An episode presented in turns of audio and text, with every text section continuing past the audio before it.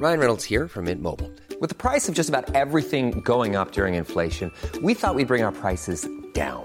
So to help us, we brought in a reverse auctioneer, which is apparently a thing.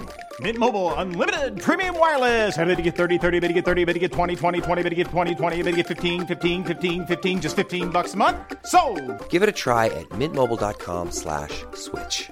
$45 up front for three months plus taxes and fees. Promo rate for new customers for limited time. Unlimited more than 40 gigabytes per month. Slows. Full terms at mintmobile.com. Piki mai kake mai and welcome. From RNZ National, here's Our Changing World. A team of geologists from New Zealand and overseas recently got just over $8 million from the Ministry of Business, Innovation and Employment's Endeavour Fund for a project called Eclipse. ECLIPSE stands for Eruption or Catastrophe Learning to Implement Preparedness for Future Supervolcano Eruptions. Basically, it's about better understanding the Taupo supervolcano and helping New Zealanders, especially those who live in the area, understand and better cope with what might happen. Here's Victoria University's Colin Wilson and Graham Leonard from GNS Science to tell us more. We know that the supervolcano system from Taupo through Tarawera, that whole area, will have unrest again in our lifetimes. It's often, you know, in a decadal kind of time frame. And we, we're really not that well prepared to understand what that means, how to interpret it, and, uh, and how to, uh, in a combined response with GeoNet, with emergency managers and the communities, uh, prepare for and respond to, to that unrest and, and the unlikely chance of an eruption. Colin, can you tell me a bit more? Graham says it, it's unrest on a decadal time frame. Can you tell me a little more about that? Yes, in the the past 100, 150 years, every few decades, there are episodes of numerous earthquakes, ground deformation at these volcanoes, and the areas in between where we can't actually eliminate the possibility that there is magma at the present day. And with all the work that's been done on the volcanoes, the reaction of people to even the possibility of an eruption becomes quite important. One can make the analogy that this is like a person fast asleep, but they turn over in bed or they hiccup or snore or whatever. Um, trying to understand the processes that are involved and then find the tipping point at which an unrest event might become an eruption so as to be able to work out the best advice to civil defence, to local authorities, becomes an important issue. To be able to reassure people that this is just a normal part of the sleeping pattern of the volcanoes is an equally important part of what we're trying to do. Yes, it is a supervolcano, uh, but the unrest is a common occurrence, but the eruptions are a very uncommon occurrence.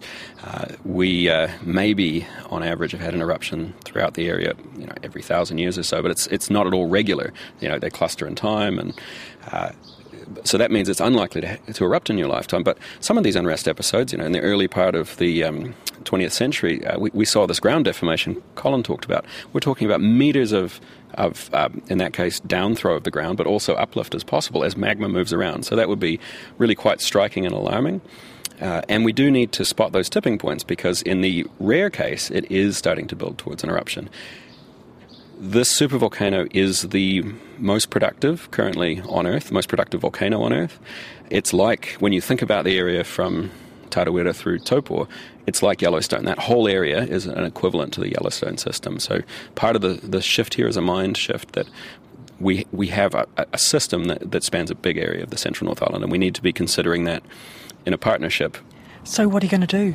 This is a, a, a big multi agency program, so it's led by Massey University, uh, GNS Science, and Victoria University. But we have, uh, we have key collaborators uh, at, at, Canterbury and Auckland and Waikato universities as well, and overseas in Italy and in the US.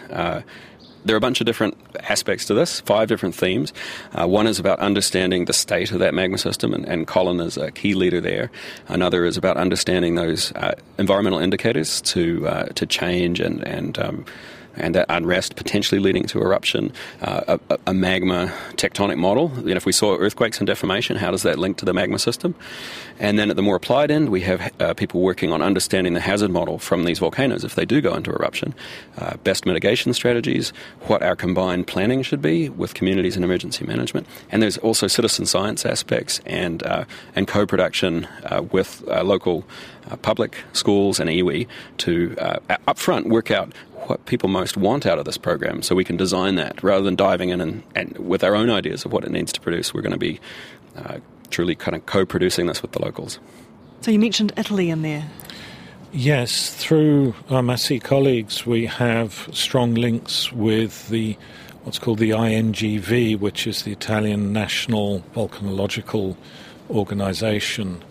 And we're working with the group that have responsibility for the area around uh, the Naples area for the Phlegraean fields, which erupted last in the 16th century, and the Vesuvius area. And although those are known volcanoes and, and recognized, they only form the rim, if you like, of a much bigger volcano that erupted catastrophically about 40,000 years ago. And so they are living on a caldera volcano of quite substantial size, which has had massive amounts of ground movement in historic times, which of course the records go back for well over 2,000 years. But the land has come up and gone down by the order of 5 to 10 meters in some places. And so they have a very parallel problem of unrest versus eruption in a volcano that will undoubtedly erupt again, but is much more likely to produce another severe unrest event. And it's compounded there by having this huge city built right on top with all the attendant politics. And Italian politics is bad, Neapolitan politics is worse. You chuck in all the mixture there, and they have very great challenges as to how they approach educating a population. And so there's we're, we're trying to work in full partnership here to try and build up both the geological side. How do you study such a volcano? What can we find out about the volcano? What techniques, what methods? Monitoring the volcano. What do they do that we could adapt for work here that would be of value? And their particular strength is in modeling of eruption processes uh, using a computer. Our very great strength here is in building up past histories of eruptions through studying the rocks. So each side brings something extra to the table, and we hope that what we can come up with as a model for how we inform local populations, civil authorities, can serve as a model that, if it's applicable in Italy and applicable in the central North Island, is applicable globally, can serve as a, a yardstick for similar volcanoes around the planet. The Campi Flegrei volcano in Italy is um, notable for wider Europe as well because it, it's a caldera volcano right in the heart of Europe. So uh, they their sister program is funded um, because the EU more widely is quite concerned about it, and rightly so, as well as Italy. Are we perhaps slightly better off than Italy in that the population that we have that's sitting on top of Taupo, sitting on top of our supervolcano, is a little smaller than they have sitting on top of theirs? We certainly have uh, a smaller population right in Taupo or Rotorua or um, the Bay of Plenty. So, and so that's the area you're, you're looking at right out to the wider Bay of Plenty? Yes, definitely. Yeah. I mean, the, the magma system kind of stops north of or at Lake Rotoiti area. Uh, but the consequences of even a small eruption would be felt right out to that coast, and eruptions from supervolcanoes just without any caldera collapse can produce a lot of ash, which would affect Gisborne, Hawke's Bay, anywhere downwind, really. In fact, if you want to think about what it's likely to do if it erupts, not, not the catastrophic end, uh, go and Google Chaiten, C H A I T E N, which was an eruption in Chile in 2008 and 9. Uh, and it really gives you a, a flavor for what a small, manageable eruption from one of these supervolcanoes is. Uh, a lot of disruption, uh, quite a bit of damage, but they've really recovered very well. We've, we've, over the last 10 years, been following their recovery process and have learned a lot that will feed into this program from that eruption. These uh, rhyolite eruptions. Supervolcanoes have a, a magma called rhyolite. Uh, they're not common. And so uh, that Chaiten eruption is really one of the few chances we've had in the last hundred years to look at this type of eruption somewhere else.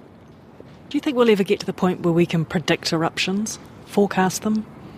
I think we will get to the stage where forecasting becomes uh, more straightforward. I don't think we'll ever get to volcanic prediction. Yeah, uncertainty and certainty are key concepts here. So we're all on the same page with communities, emergency management, and our scientists around what we can and can't say and how likely it is. When you do have to make response decisions to these big events with cities and towns on top of them, uh, you are inherently working in a, time of uncertainty. If you do have to make um, big um, for example, uh, we're seeing in Vanuatu right now at Ambae evacuation decisions with small amounts of eruption that could get bigger. You're not sure what's happening. And so uh, having a communal view on how uh, that system works, how we're going to deal with that uncertainty and plan for it ahead of time is critical. That was Graham Leonard from GNS Science and Colin Wilson from Victoria University of Wellington. I'm Alison Ballance, and this Our Changing World story first aired on RNZ National on the 12th of October 2017. Don't forget, you can find us at rnz.co.nz as well as on the RNZ app. And you can subscribe to our podcast at iTunes, Spotify, Stitcher, or wherever you get your podcasts. Thanks for listening, and bye for now.